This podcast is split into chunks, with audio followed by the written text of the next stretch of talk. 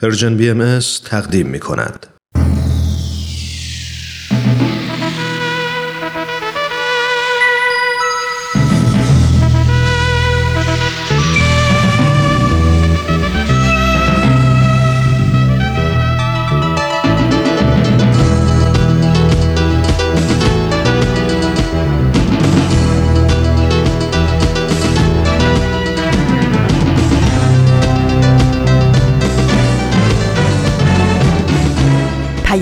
دوست. برنامه ای برای تفاهم و پیوند دلها.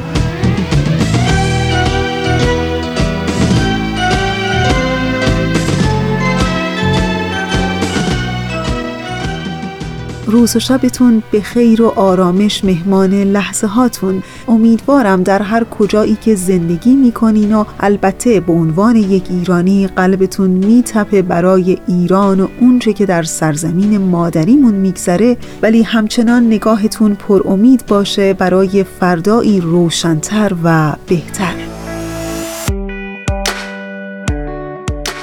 از اینکه این هفته هم پذیرای پیام دوست یک شنبه ها در خونه های گرم خودتون هستین ممنونیم.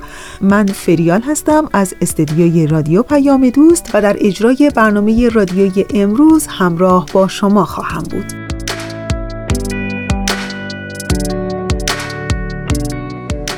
بنا به تقویم خورشیدی امروز 15 دی ماه از سال 1398 خورشیدیه و تنها پنج روز از اولین ماه سال میلادی میگذره. یعنی مطابق با پنجم ژانویه 2020 میلادی. و اما بخشای برنامه امروز شما. در ایستگاه اول شنونده قسمت دیگری از مجموعه برنامه 100 پرسش 100 پاسخ هستین و در ایستگاه دوم مجموعه برنامه سر آشکار رو داریم و در ایستگاه آخر مجموعه برنامه کاوشی در تعصب. امیدوارم که از شنیدن بخشای برنامه امروز لذت ببرید و دوست داشته باشید.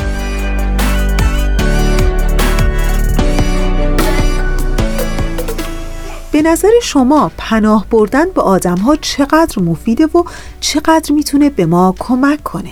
می‌دونید در واقع پناه بردن به آدم ها گاهی اوقات می‌تونه خیلی آرامش بخش باشه. گاهی خستگیمون رو کم کنه حتی می‌تونه گاهی کمک کنه راهمون رو دوباره پیدا کنیم.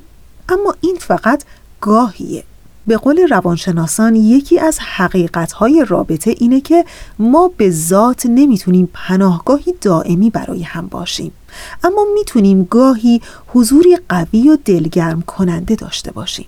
در واقع اصل ماجرا اینه که حقیقتها در هر شرایطی به ما کمک می‌کنه که دنیا و آدمها رو شبیهتر به اونچه که واقعا هستن ببینیم. رو در رو شدن با حقیقت ها ما رو نمی‌کشه. اما امیدهای واهی و توهم هایی که در آدم ها جستجو می کنیم می‌تونه آرام آرام ما رو به فرسودگی های عمیق بکشونه. می‌دونین حتما برای شما هم پیش اومده. گاهی با تصویر خیالی یه عاشق دلخسته همیشه در صحنه وارد میشیم. ولی بالاخره یه جایی شوکه میشیم. از اینکه از ما فاصله می‌گیره و گاهی هم حوصلمون رو نداره و گاهی شبیه به همه چی هست غیر از عاشق. در واقع همینجاست که روانشناسان پا در میدان می‌ذارن و میگن اگر وارد رابطه ها میشین که عاشقی پیدا کنین تا همیشه از شما محافظت کنه بسیار کودکانه وارد شدین. در واقع توقع شما شبیه شوخیه که جدی جدی شما رو فرسوده می‌کنه. هیچ آدمی در دنیا نمی‌تونه بیشتر از خودتون امن باشه و هیچ آدمی نمی‌تونه بیشتر از خودتون پناهتون باشه و حضور داشته باشه. ظاهرا پناهگاه دائمی که همیشه ما را پذیراست انگار فقط خود ماست. و برای اینکه متوجه حضور این پناهگاه بشیم لازمه که گاه گاهی هم با خودمون خلوت کنیم. حتی می‌خوام بگم در رابطه های سمیمانه سالم هم احتیاج به یه خلوت داریم. و اتفاقا خستگی های روزمره دلشکستگی های گاه و بیگاه به ما می‌تونه کمک بکنه تا درونمون رو پیدا بکنیم و قطعا هم با پیدا کردن درونمون درب پناهگاه به سوی ما می‌تونه باز بشه. زمانهایی که احساس می‌کنیم به آدمها احتیاج داریم اما شخصی نیست و یا موقعیت هایی که یه آغوش گرم می‌خوایم اما آغوشی نیست و اتفاقا اون زمان بهترین فرصت برای پیدا کردن درونمون. یادمون باشه از زمانهایی که تنها میشیم و ترس به خلوتمون سرک می‌کشه فرار نکنیم. روانشناسان تاکید می‌کنن که اتفاقا ما آدمها باید ترس رو بپذیریم و به آغوش امن درونمون دوباره بازگردیم. و این دقیقا همون پناهگاهیه که تا مدتها می‌تونه آرامش بخش باشه.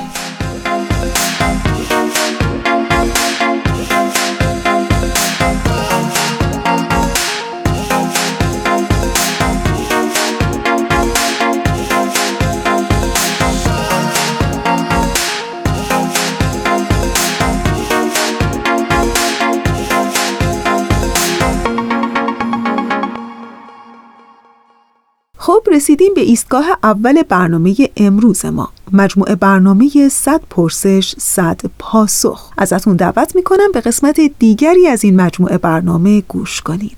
100 پرسش 100 پاسخ.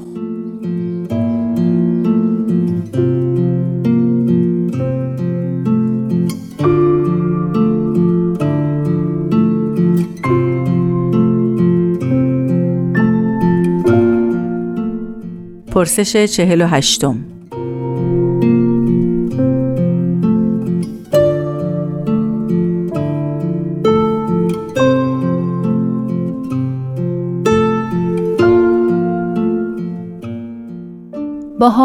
برای معلم ارزش بسیاری قائلند تا آنجایی که به معلم ارث تعلق می گیرد. دلیل این موضوع چیست؟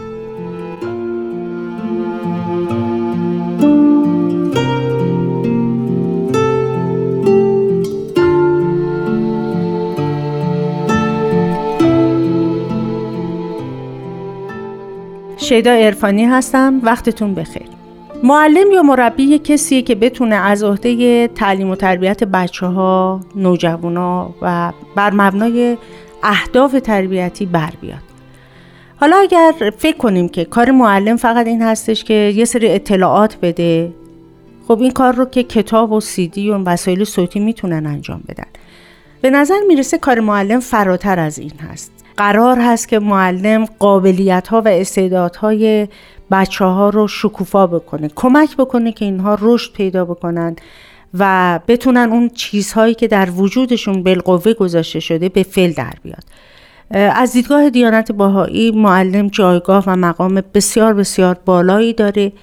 اشاره شده که کسی که میاد خدمت می‌کنه به بچه ها مثل این هست که اجازه بفرمایید که عین بیان حضرت عبدالبها رو که مبین آثار دیانت باهایی هستند خطاب به یکی از معلم ها خدمتتون بخونم. میفرمایند تعلیم اطفال از اعظم خدمات درگاه کبریاست. و خطاب به یکی از مربیان میفرمایند خدمت به اطفال افتخار من بلکه کار من و مایه مباهات من است. حال شما از آن برخوردارید و من محروم.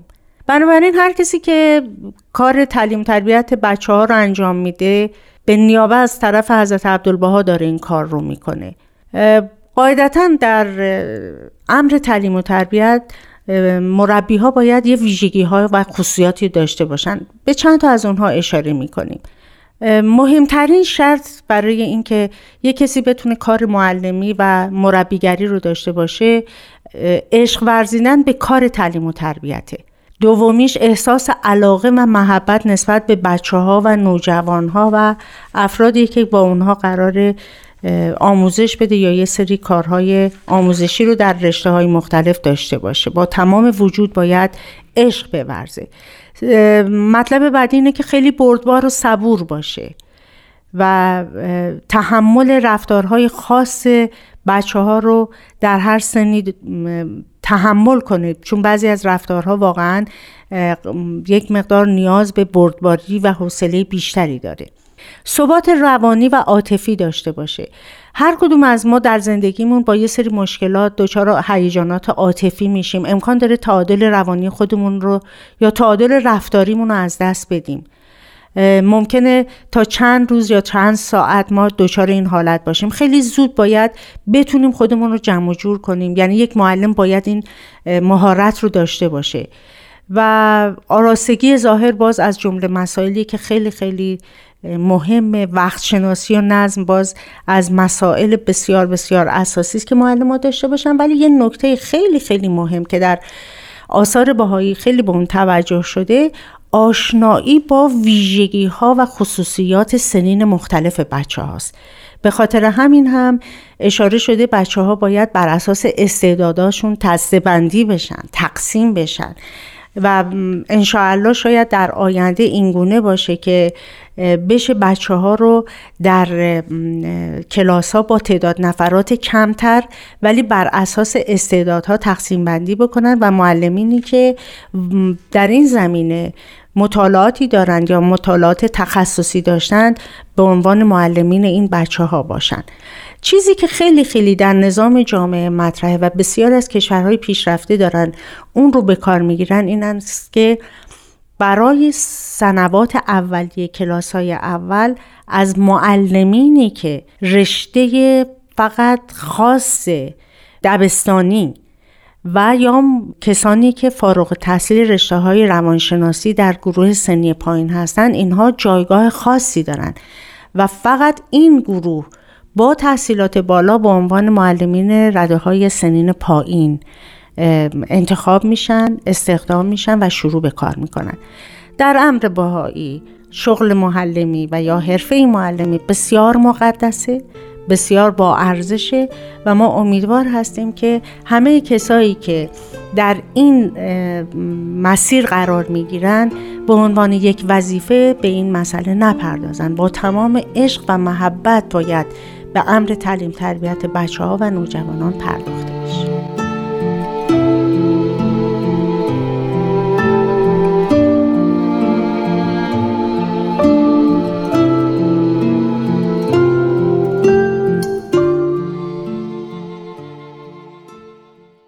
دوستان عزیز اونچه که شنیدید قسمت دیگری بود از مجموعه برنامه 100 پرسش 100 پاسخ. همین میانه برنامه خیلی کوتاه به اون دسته از شما دوستان عزیزی که اهل شبکه اجتماعی اینستاگرام هستین و البته این روزها خیلی ها هم که طرفدارش هستند. می‌خواستم یک بار دیگه باز هم یادآوری کنم که یادتون باشه که در شبکه اجتماعی اینستاگرام عنوان Persian BMS رو جستجو کنید و با برنامه های رادیویی و تلویزیونی ما از طریق این شبکه اجتماعی هم آشنا بشید. ما منتظر شما هستیم.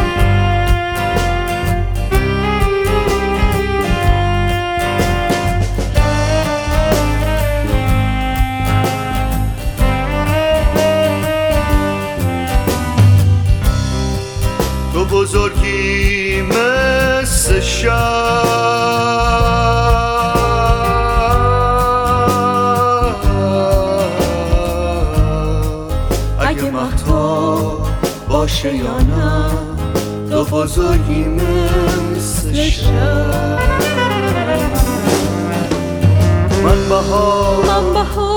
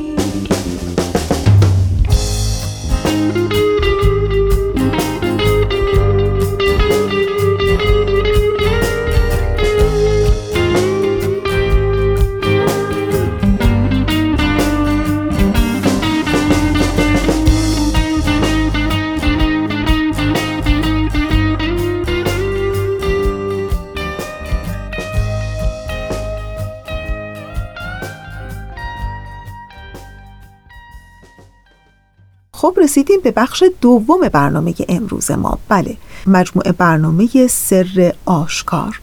این هفته قسمت دیگری از این مجموعه برنامه براتون آماده پخش شده که امیدوارم از شنیدن اون لذت ببرید.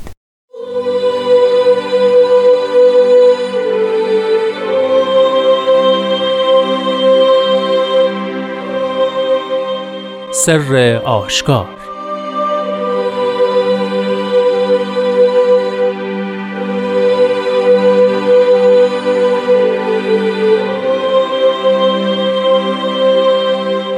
ای پسر روح هر طیری را نظر بر آشیان است و هر بلبلی را مقصود جمال گل. مگر تویور افعده عباد که به تراب فانی قانع شده از آشیان باقی دور مانده اند و به گلهای بود توجه نموده از گلهای قرب محروم گشته اند. زهی حیرت و حسرت و افسوس و دریق که به ابریقی از امواج بحر رفیق اعلا گذشتند و از افق ابها دور مانده اند.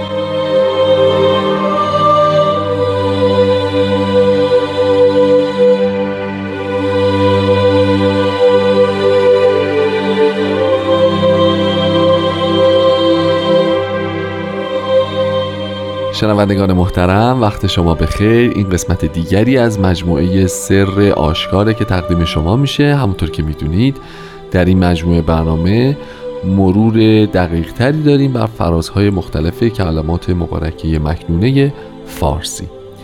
من هومن عبدی هستم. ازتون دعوت می‌کنم که تا پایان این برنامه همراه ما باشید. مثل هفته گذشته اینجا در خدمت جناب خورسندی عزیز هستیم و تا ثانیه های دیگه گفتگوی با ایشون رو آغاز خواهیم کرد.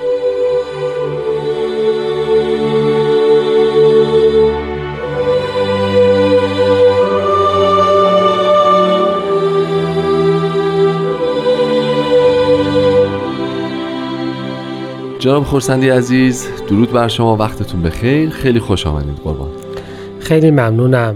لطف دارید که این اجازه به من دادید که در خدمتتون باشم. دارین سلامت باشین.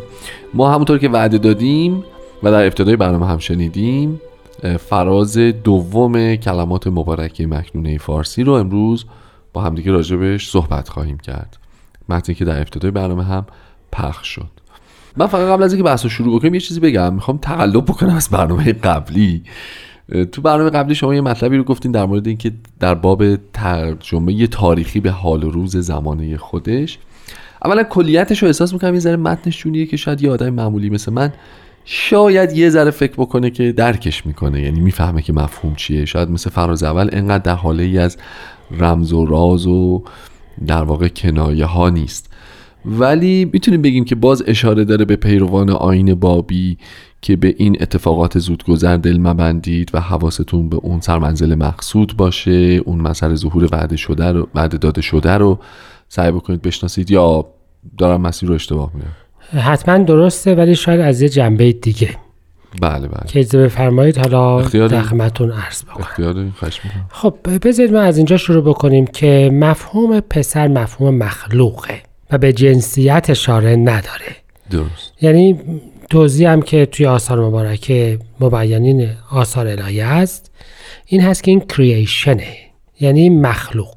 آها. مخلوق از روح. و اگه یاد اون باشه حضرت مسیح به مؤمنه جدید فرمودن که شما از روح متولد شده اید بله. و تا از روح متولد نشده باشید به ملکوت پسر آسمانی در.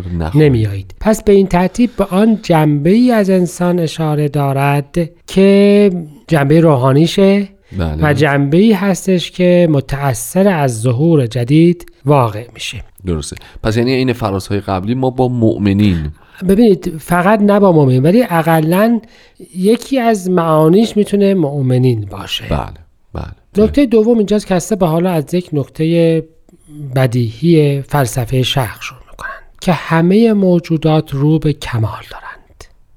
هر تیری را نظر, نظر براش است. الا انسان که انسان اختیار دارد که هم کمال رو انتخاب بکند و هم نقصان. نقصان رو.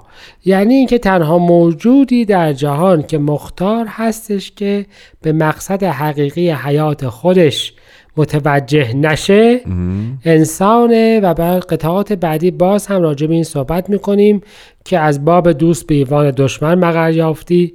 یعنی به این معنا انسان هست که می‌تواند آن چیزی باشد که قرار نبوده مقصد از خلقتش. باشه. بله.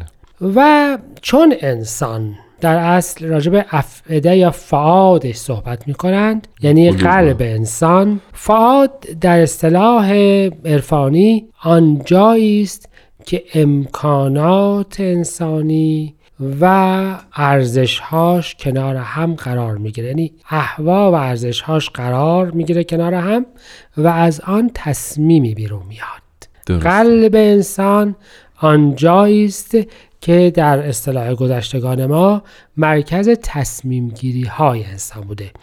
یعنی اینکه ما یه سری اصول ممکنه قبول داشته باشیم یه سری هم تمایلات داشته باشیم. از برایند جایی که این دوتا به هم می‌رسند و به یه تصمیم منتهی میشن فاده قلبه. آها.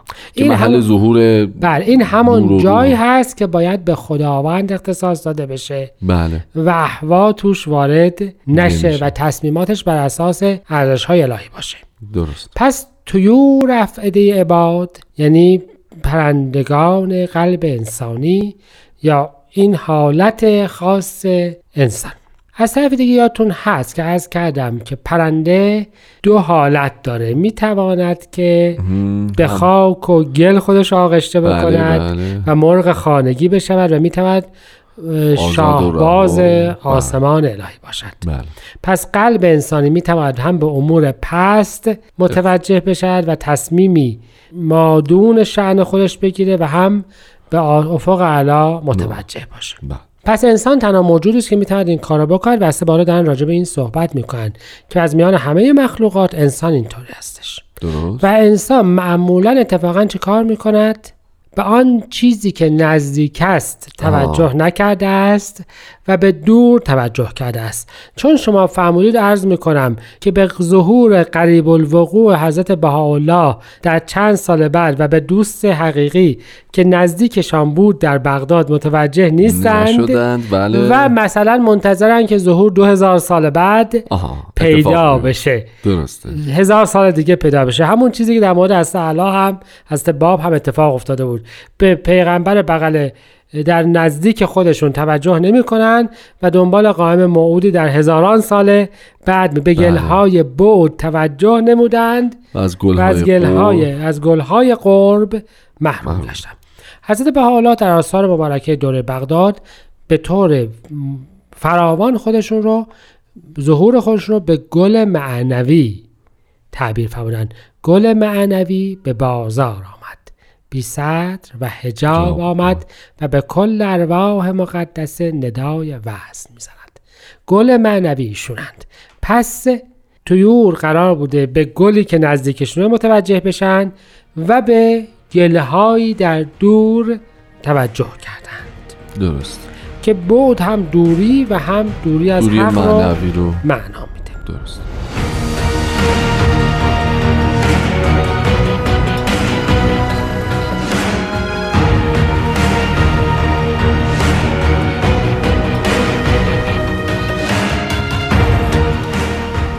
ممنون عزیزان که همچنان با برنامه سر آشکار همراه هستید.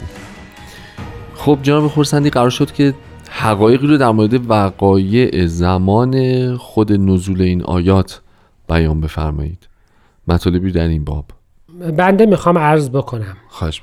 که به یک معنا حضرت بهاءالله دارن به افرادی تذکر می‌دهند که متاسفانه به وجود مبارک ایشون متوجه نشدم. نیستند من می‌خوام این نص رو خدمتون بخونم نصی از حضرت. بهاءالله که ببینید این نوع تعبیر اشاره به افرادی است که متوجه ظهور الهی در هیکل ایشان نیستند. حضرت بهاءالله میفرمایند بشنوید نصائح بدیعه الهیه را و در امر الله تجری ننمایید. خود را به عذاب لامنتها معذب مسازید و از بحر اعظم مواج به سراب بقیه خود را مشغول نکنید و از شمس عز باقی به زل فانی قانع مشوید. یا میفرمایند بگو ای بی انصاف ها آیا امواج بحر بیان را مشاهده ننموده اید و یا اشراقات انوار آفتاب ظهور را ندیده اید اتقوا الله از قدیر به بحر و از وهم به یقین توجه نمایید. پس یک معنای این که طیوری که به گلها متوجه شدن و از گل دور ماندند افرادی هستند که به حضور مبارکشون نرسیدند. درسته. ببخشید من یه چیزی همینجا بگم. ما می‌تونیم اینو در طول تاریخ هم تعمیمش بدیم می‌خوام؟ همین رو عرض بکنم که همیشه همینطور هست. و اگر اجازه فرمایید می‌خوام عرض بکنم که همیشه این خواهد بود. حضرت بهاءالله میفرمایند. نیر برهان. از اعلا افق امکان مشرق و لائه تا قوت بخشد و قوادم روحانی عطا نمد قوادم شاهپر. شاهپر؟ بله قوادم پر بزرگ بله. تا در هوای محبت دوست یکتا تیران نمایی و متوقفین را یعنی نفوسی که پرهایشان به تین اوهام آلوده است به اسم حق تاهر نمایی و پرواز بیاموزی پس یکی از معانیش این میشه که مردمانی که به اوهام قبل آلوده هستند درسته. تنها افرادی هستند که از مقصد حقیقی حیات خودشون دور ماندن به خلاف همه موجودات دیگه عالم. جای دیگه هم تو آثار میفرمایند که دوباره همین تعبیر رو میفرمایند و میفرمایند که این گل و آن چیزی که در افراد رو از ترقی من کرده اختلافه. یعنی آها، یعنی به عامل این در خاک موندن و در گل موندن بله, اشاره بله به که گل اختلاف- اختلاف و اه، آلودند یعنی اینکه حضرت دوست آمده است جمال الهی ظاهر شده است تا افراد رو به مقصد حقیقی, حقیقی حیاتشان که وحدت است هدایت. و عدم اختلاف است هدایت بکند و مردمان عالم با گلهای زنون و اوهام به اختلافات بین خودشون مشغول شدند و اصلا به حالا می‌فهمند از دریا به شبنم و از بحر اعظم به همین مقدار ابریق. کم ابریق بله. قا- قانع شدند پس مردمان عالم تنها نفوسی هستند که اختلاف رو و سقوط رو بعضی از اوقات به ترقی ترجیح ترجیح میدن. این البته هم در زمان وجود مبارک خودشان بله صدق می کرد و که هم تا و هم فکر می کنم که انشاءالله. هر چه کمتر ولی به هر حال هنوز هم در عالم. وجود صدق می‌کنه ما هر زمانی که به اختلاف توجه کردیم و از وحدت دور ماندیم در اصل جزو اون موجوداتی شدیم که به گلهای بعد توجه کرده ایم از گلهای قول چون بعد معنای دوری از همدیگه هم میده. میده. و از گل نزدیکی که گل وحدت است و مظهر وحدت مظهر ظهور الهی است دور مانده ایم. درسته. پس این اختلاف رو ریشه در مثلا اوهام ریشه در عدم کشف حقایق همه این چیزا در... میشه. بله. اینا هم می‌تونیم ترجمه باشه. بله. حضرت دوست حضرت بهاءالله حسرت و افسوس و دریغ خودشون رو از این وضع موجودات انسانی بیان می‌کنن. که بسیار مایه حسرت و حیرته که به یک چیز خیلی کم مثلا به یک وسیع در دوره بیان بله از حقیقت ظهور عظیم الهی باز مونده. دور ماندند. یا به بعضی از احادیث از ظهور جدید محروم شدند یا به هر چیزی که واقعا میشه همون ابریق در مقابل بحر بهر مذهب. مواج و اگر اجازه فرمایید من عرائزم رو با خواهش این بیان خاتمه بدم. اختیار دارید؟ میفرمایند در عالم وجود ذری اعظم از اختلاف نه و خیری احب از اعتلاف نیست. جمال کبریا تجلی وحدت عالم انسانی بر آفاق نمود. ولی چه فایده که اهل عالم از پی شبنمی از این یم اعظم دور ماندند. بسیار عالی. خب خیلی ممنون آقای خورسندی عزیز. خسته نباشید. ممنون از محبتتون. اگه اجازه بدید چون وقت برنامه به پایان رسیده به اتفاق از شنوندگان خوبمون خداحافظی بکنیم. تا نه آینده ای دور بلکه آینده ای نزدیکی که انشالله دوباره فراز دیگری رو با هم مرور بکنیم هفته آینده. مایه افتخار من خواهد بود. قربان محبتتون تا هفته آینده دوستان عزیز از حضورتون خداحافظی می‌کنیم.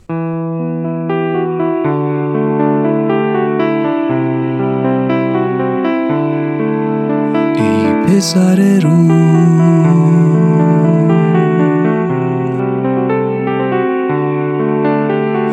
هر تیری را نظر بر آشیان است و هر بلبلی را مقصود جمال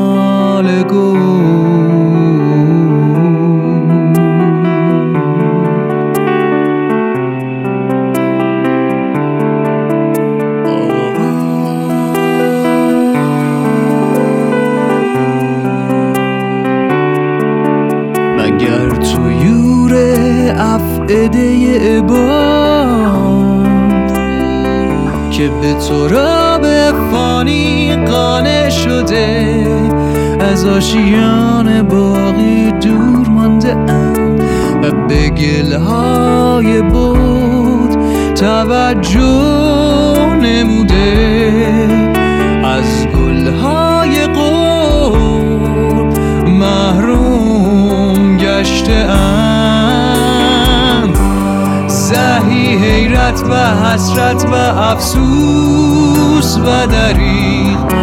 که به ابریقی از امواج بحر رفیق اعلا گذشته اند زهی حیرت و حسرت و افسوس و دریغ. که به ابریقی از امواج بحر رفیق اعلا گذشته اند از افق ابها.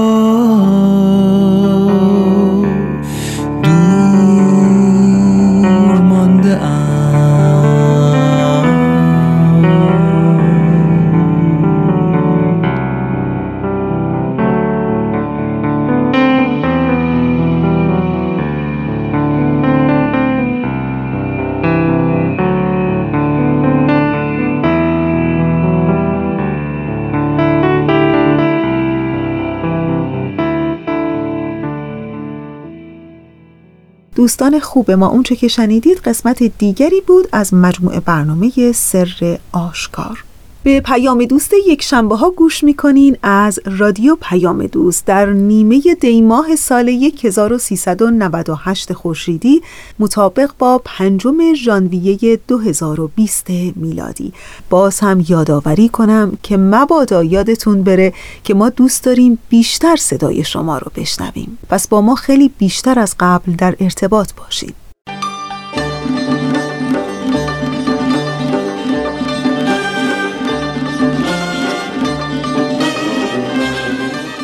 تاریخ به روایت مورخ. محمد زرندی ملقب به نبی تاریخ نویس و شاعر برجسته بهایی که نزدیک به دویست سال پیش میزیسته است از داستانهای واقعی خود با ماندانا دختر جوانی از ایران امروز سخن می‌گوید. از ایران سالها پیش و از حوادث سرنوشت ساز آن سالها.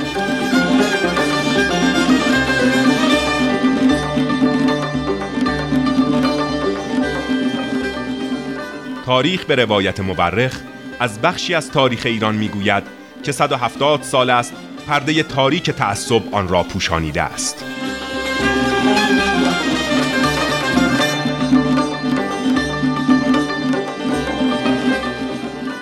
تاریخ به روایت مورخ دوشنبه ها از رادیو پیام دوست.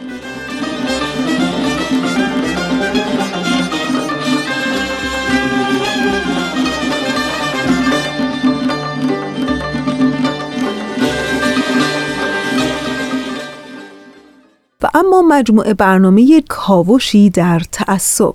در این لحظه از برنامه ازتون دعوت می‌کنم به قسمت دیگری از این مجموعه برنامه گوش کنید.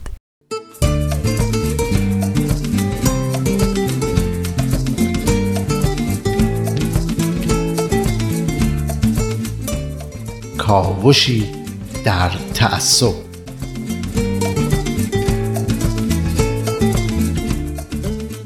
با درود. بحث ما در کاوش در تعصب به اقدامات جهانی برای حفظ حقوق اقلیت ها رسید و اول خواستیم تعریفی داشته باشیم از خود مفهوم اقلیت.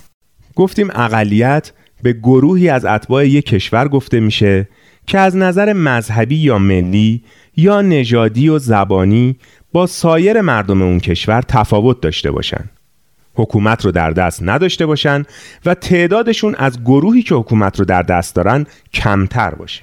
با توجه به این تعریف از قرن گذشته تلاش های زیادی برای حفظ حقوق اقلیت ها صورت گرفته و در اسناد مختلف بین المللی که ایران هم خیلی از اونها را پذیرفته و امضا کرده هم به این مسئله پرداخته شده. هم از جهت اینکه حقوق انسانی این اقلیت ها حفظ بشه و مورد ظلم واقع نشن و هم از نظر اینکه هویت قومی و مذهبی و فرهنگی اونا حفظ بشه شاید بشه گفت اولین فعالیت های بین المللی که در این زمینه صورت گرفته برمیگرده به بعد از جنگ جهانی اول و به زمانی که هنوز سازمان ملل امروزی تشکیل نشده بود و امور بین المللی زیر نظر جامعه ملل سر و سامان داده می‌شد. درسته در این زمان یه نظام بین المللی حمایت از اقلیت ها به وجود اومد. به این شکل که در معاهداتی که بین دولت ها امضا می شد، دولت ها علاوه بر مسائل دیگه متعهد می شدن که به اقلیت هایی که در حوزه حاکمیت اونا وجود داره اجازه استفاده از زبان و مذهب خودشون رو بدن و تبعیضی بر علیهشون اعمال نکنند.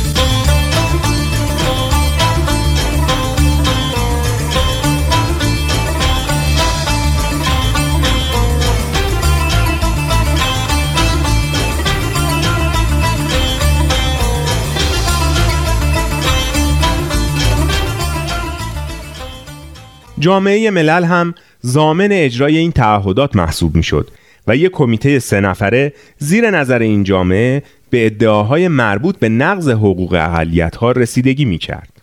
بعد از جنگ جهانی دوم سازمان ملل تشکیل شد و اسناد مختلفی که زیر نظر این سازمان تهیه شدن هم به طور عام و هم به طور خاص مسئله رعایت حقوق اقلیت ها رو مورد توجه قرار دادند.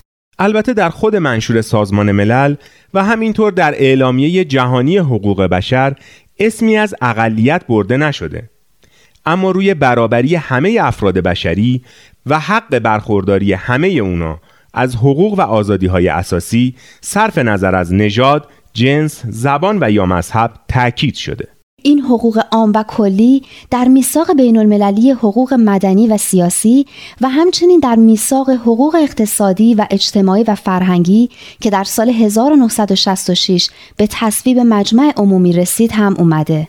در این میثاق نه تنها مقررات کلی مربوط به رعایت حقوق همه افراد صرف نظر از اینکه چه نژاد، مذهب و یا زبانی داشته باشن اومده بلکه به طور مشخص از های نژادی، مذهبی و زبانی نام برده شده و حق برخورداری اونا از فرهنگ و دین خاص خودشون رو به رسمیت شناخته در این زمینه به کنوانسیون حقوق کودک هم میشه اشاره کرد که در اون روی رفع هر گونه تبعیض تاکید شده. علاوه بر این اسناد که به حقوق اساسی بشر و رفع تبعیض به طور کلی اشاره دارن اسنادی هم هستن که هر کدوم به یه مورد خاص پرداختن درسته مثل کنوانسیون محو هر گونه تبعیض نژادی که در سال 1965 به تصویب رسیده و تبعیض نژاد رو هدف قرار داده.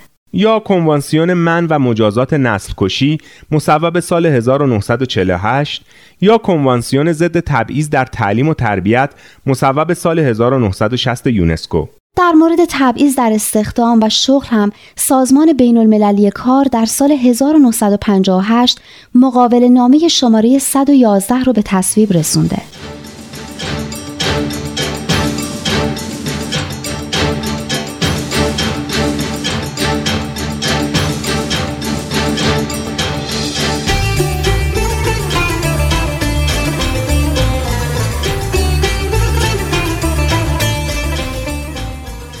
مجمع عمومی سازمان ملل در مورد تبعیض و عدم بردباری مذهبی هم اعلامیه ای رو در سال 1981 به تصویب رسوند.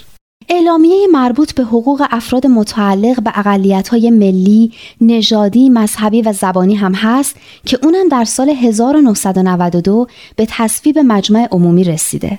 گفتیم که حقوق اقلیت‌ها امروزه از دو نظر مطرحه. یکی از نظر عدم تبعیض و رعایت حقوق و آزادی های اساسی اونا و یکی هم از نظر حفظ هویت قومی و فرهنگی و مذهبی اونها مثلا در میثاق بین المللی حقوق مدنی و سیاسی در ماده 26 روی رفع تبعیض تاکید شده و در ماده 27 روی حفظ حقوق اقلیت ها. درسته. ماده 26 این میثاق میگه کلیه اشخاص در مقابل قانون مساوی هستند و بدون هیچ نوع تبعیض حق دارند از حمایت یکسان قانون برخوردار باشند. قانون باید هر نوع تبعیضی را منع کند و حمایت مؤثر و یکسان از همه اشخاص در مقابل هر نوع تبعیض به خصوص از نظر نژاد، زبان، مذهب و عقاید سیاسی و عقاید دیگر، اصل و منشأ اصلی یا اجتماعی، ثروت، نسبت و یا هر وضعیت دیگر را تضمین کند. بهزاد خان وقتی این اصل رو با اون چه که عملا در کشور خودمون باهاش روبرو هستیم مقایسه می‌کنیم می‌بینیم چه راه درازی در پیش داریم. اما این راه دراز کوتاه میشه اگه یه عده زیادی توش قدم بذارن. راهی که به عدم تبعیض و به عدالت و برابری می‌رسه. تا برنامه بعد و قدم دیگه در این مسیر شما رو به خدا میسپاریم. بدرود.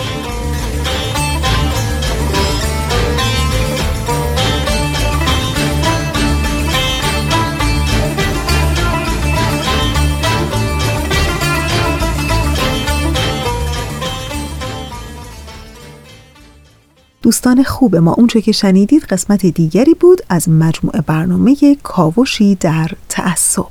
امیدوارم که از شنیدن بخشای برنامه رادیویی امروزتون لذت برده باشین و از لحظه به لحظه زندگیتون استفاده کنین و لذت ببرین.